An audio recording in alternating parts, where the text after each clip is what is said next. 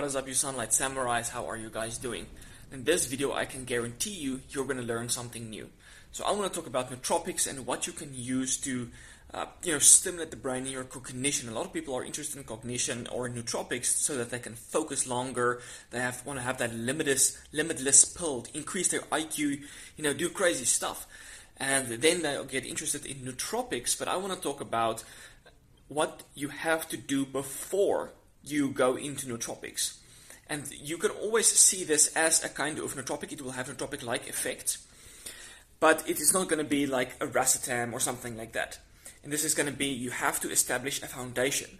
So for me is, um, ultimately I want to be in a place, in the past, I wanted to be in a place where I didn't need anything. And now I am in that place where I don't need anything to be able to function optimally. I can focus for long periods of time. I can be creative. I can remember things very good. I have my cognition is feeling in a very good place that I don't want to and don't need to use any kind of nootropic substance. But it always comes down to that foundation. What is necessary for your brain to work normally? Now, I'm going to skip all the lifestyle and diet stuff. Those stuff are obviously very important. But the foundation for things to work properly before you even add in nootropics is basically you want to make sure your cells are working normally and that your body is burning fuel the way it should, specifically the brain. So, because we're talking about the brain, the brain prefers glucose, so you want to make sure your brain is having enough glucose to burn for energy demanding tasks. So, the most common thing, the com- most common sense thing to do is to provide your body with fuel. If it likes glucose, give it glucose, and if it has glucose, it can actually start working the way it should. And glucose has a nootropic effect. It enhances your cognition, your uh, attention span, recall, all of those kind of stuff. So the first thing you want to add in is make sure you're not in a caloric deficit. The moment you're in a deficit, you don't feel as good, you don't recall as good because there's less energy available for all of those supposedly non-essential survival, non-essential, non-survival essential tasks.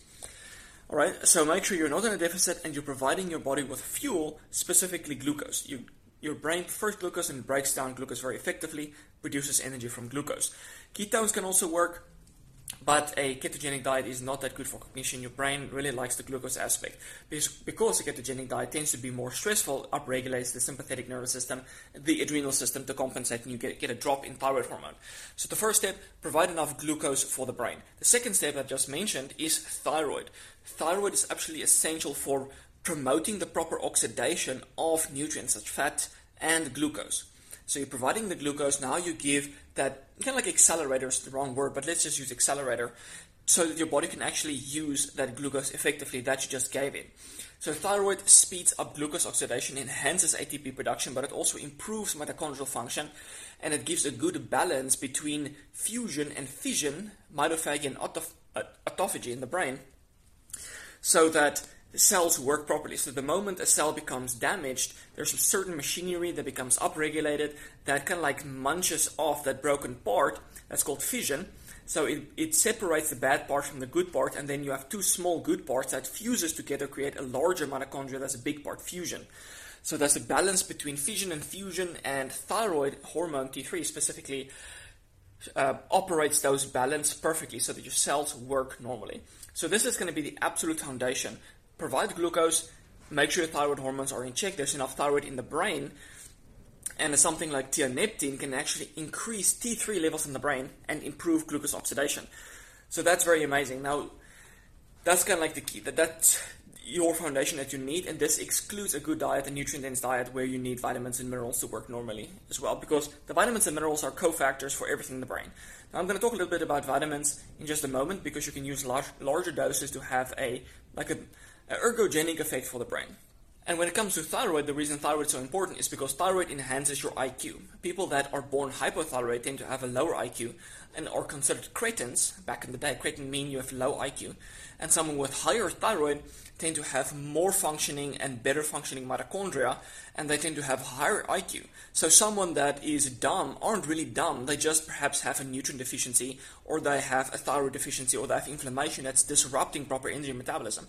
So you can actually improve your IQ by providing glucose and accelerating the proper oxidation, improving your thyroid hormone function. So that's absolutely the key. That's the foundation. Those are two the essential steps. The next step is what can you do to further ex- accelerate and enhance glucose oxidation. So if you drive in a car and you're only fueling it halfway, you're going a certain speed. But if you fuel it all the way, you go much faster. you know, so the thing with the glucose is the faster and the better you can oxidize that glucose, the better your brain will be able to work. So some of the rate limited factors there would be vitamin B1 because um, it's a cofactor for the enzyme pyruvate dehydrogenase. And that's one of the rate limited enzymes in the proper oxidation of glucose. So giving B1 doesn't just assist as a cofactor, but it also stimulates that enzyme to accelerate proper glucose oxidation. And vitamin B1 does have nootropic and ergogenic effects on the brain. And they give, like Alzheimer's patients, which you know they have dementia and they don't recall very good and they don't have a very high IQ anymore. They give those people B1 and it have great therm, um, ergogenic and nootropic effects. So give your body some B1. They specifically use sulbutiamine, which is a fat-soluble version, and it's also been shown to upregulate the dopamine receptors. So I like sulbutiamine. I haven't used it yet, but I want to experiment with it soon. I've only used the HCl version up to 300 milligrams on a daily basis. I feel like that's all I need for the nootropic effect. You also get benfo, uh, the benfotiamine, but some people say it can't cross the blood-brain barrier, but it does also have a like it does have an ergogenic and also cognitive enhancing effect. So even if it doesn't cross the blood-brain barrier, it can still have a beneficial effect. But I would rather go for the normal thiamine or the sulbutiamine. And just the fact that the B1 accelerates the function of pyruvate dehydrogenase actually stimulates the release of dopamine. And keep in mind that dopamine promotes that motivation, that drive, the ability to pay attention to something. So the B1, by accelerating glucose oxidation, increases dopamine, and if it's sulbutiamine specifically, maybe it's not specific to sulbutiamine, maybe it's just specific to B1 in general, can resensitize like the dopamine D2 and D3 receptors. So you have more dopamine and more sensitive dopamine receptors, you'll be able to function and feel more normal. So let's say, let's compare this to something like Phenibut. Phenibut activates directly as an agonist to the D2 receptor. But over time, it downregulates the receptor, and people get withdrawal symptoms, dependency and withdrawal symptoms. But if you use something like sulbutiamine, it increases dopamine and it resensitizes the D2 receptor, D2 and D3, you have better dopamine signaling and better action of dopamine because of the sensitivity of the receptor. That seems to me like a much better trade-off and a deal to use something like sulbutiamine instead of Phenibut. Alright, so that's the B1, we got the glucose, we got the thyroid, that's going to be the foundation. And once you have the foundation in check, like the foundation is the energetics of the brain. That is the energetics. If your brain isn't properly energized, you will be forgetful. You will misunderstand people. You will your brain areas will not be properly connected and flow properly, so there will be a lot of miscommunication and you will not be in a flow. So the energetics is absolutely key. Then another important thing that enhances the energetics of the brain is creatine. So vegans tend to have not a lot of creatine because they don't eat meat and they don't cognitively perform as good as people that have higher levels of cre- uh, creatine. So you don't have to eat meat, but just supplement. I prefer obviously to eat meat because there's so many other nutrients in the meat that you don't get from just supplementing creatine. Creatine is one. The next one is piracetam. So piracetam is a nootropic that was designed way back in the 1900s by the Russians, and Piracetam improves, improves the cellular function, the cell membranes of a cell. So it improves the mitochondrial function.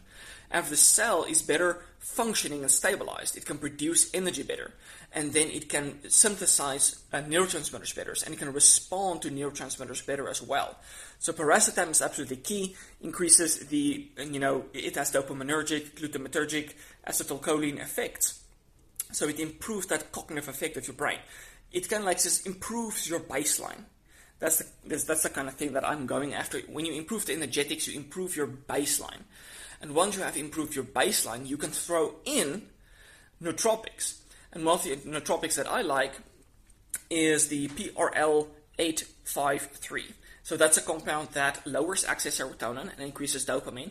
Again, dopamine will help with the, the motivation, the focus, and everything, the drive. Whereas serotonin can have the opposite effect, make you feel irritable, lazy, and anhedonic. So that's a good one I can use. Um, the other one that I want to experiment with soon is um, Polygala. Polygala is also great because it kind of like resensitizes your glutamate, Not resensitizes, but um, when you are stressed and your brain doesn't work optimally. You you have what they call the NMDA receptor, but it's not a receptor; it's actually a complex. And that complex can become dysregulated, so you have a dysregulation of proper glutamate signaling. And by using this herb, it can fix that complex so that your glutamate system works normally again, and then glutamate in optimal levels will help with the focus again. So get your brain to work normally. So Polygala is one of those that I want to use. Uh, Bacopa's another one, but I'm not too big into using all of these different compounds. I'm just big into restoring the energetics of the brain. So that is, just to recap, providing enough glucose for your brain. You can add in a little bit of MCT if you want to provide some um, ketones. But the ketones and the glucose don't really have a synergistic effect. As long as you have enough glucose and your body can oxidize it effectively, that's good enough. The second one is thyroid. Then we have creatine and piracetam, And um, as I mentioned, vitamin B1 so it can be the HL version or it can be sulbutiamine to stimulate pyruvate dehydrogenase. Another cool thing that you can do is to uh, other compounds that can stimulate pyruvate dehydrogenase is pyruvate itself. So you can supplement with calcium pyruvate or with ethyl pyruvate. So ethyl pyruvate is more fat soluble, so you need a much, much smaller dose, and it stays in the system much longer. Now the thing is, pyruvate stimulates pyruvate dehydrogenase, and it can also be used as a substance for that enzyme. But if you use just ethyl pyruvate, it doesn't provide the substance. It only provides the stimulation to that receptor or to that enzyme. So if you provide the calcium pyruvate and the ethyl pyruvate, now you stimulate the enzyme and you provide the substance for that enzyme to produce a lot of ATP. So we have the B1 that's stimulating it, pyruvate, ethyl pyruvate, and then you need magnesium as a cofactor. And other cofactors would be B2, B3, and B5, and alpha lipoic acid, but that's not so, as important. Um, but and just to recap, it's kind of like you, as I mentioned, all these cofactors. You need a diet that's rich in vitamins and minerals in general to provide the cofactors for all of the enzymes that do important stuff. But the purpose of this video is to talk to you about fix that baseline, create that foundation, which is energy metabolism of the brain.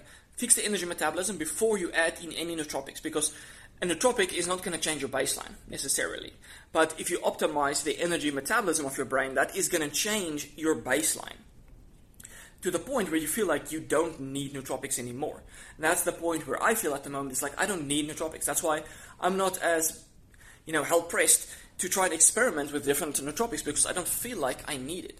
And some people's like, oh, I'm going to use modafinil. I'm just going to focus for eight hours. But for me, it's like if I can focus for three hours on a single day, every single day, I can get so much done versus you just focus for six hours one day or two days per week. So I'd rather focus small bits, like two to three hours per day, on a task.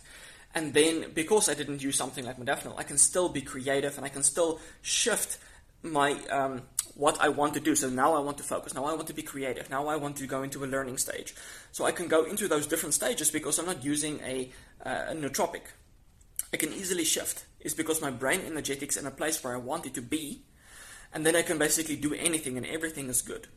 So just as a recap, we have the, the brain energetics would be glucose, thyroid, stimulating pyruvate dehydrogenase with a B1, pyruvate and ethyl pyruvate, and then creatine obviously as well. And that's going and then piracetam. That, that combo is going to be the, the foundation of optimizing your brain energetics. And then you can add in any other nootropic that you want that you feel is going to do whatever you need it to be. But the thing is, like, I found that if I use these compounds that stimulate glucose oxidation, and many other people have found it as well, is that this stack is all that you need for the nootropic effect that will help you with the focus and the creativity and everything. You don't need a nootropic when you use these substances that improve your brain energetics because if your brain is functioning the way it should, it should be able to perform the tasks that you want it to. Alright guys, I hope this video was helpful. I will also link an article that I wrote, the Dopamine Dream Team Stack, which is basically more or less the same as this. Um, and I will also link supplements in the description below so you guys can uh, try out the stack and let me know what you think. And I will check you next one. Cheers guys.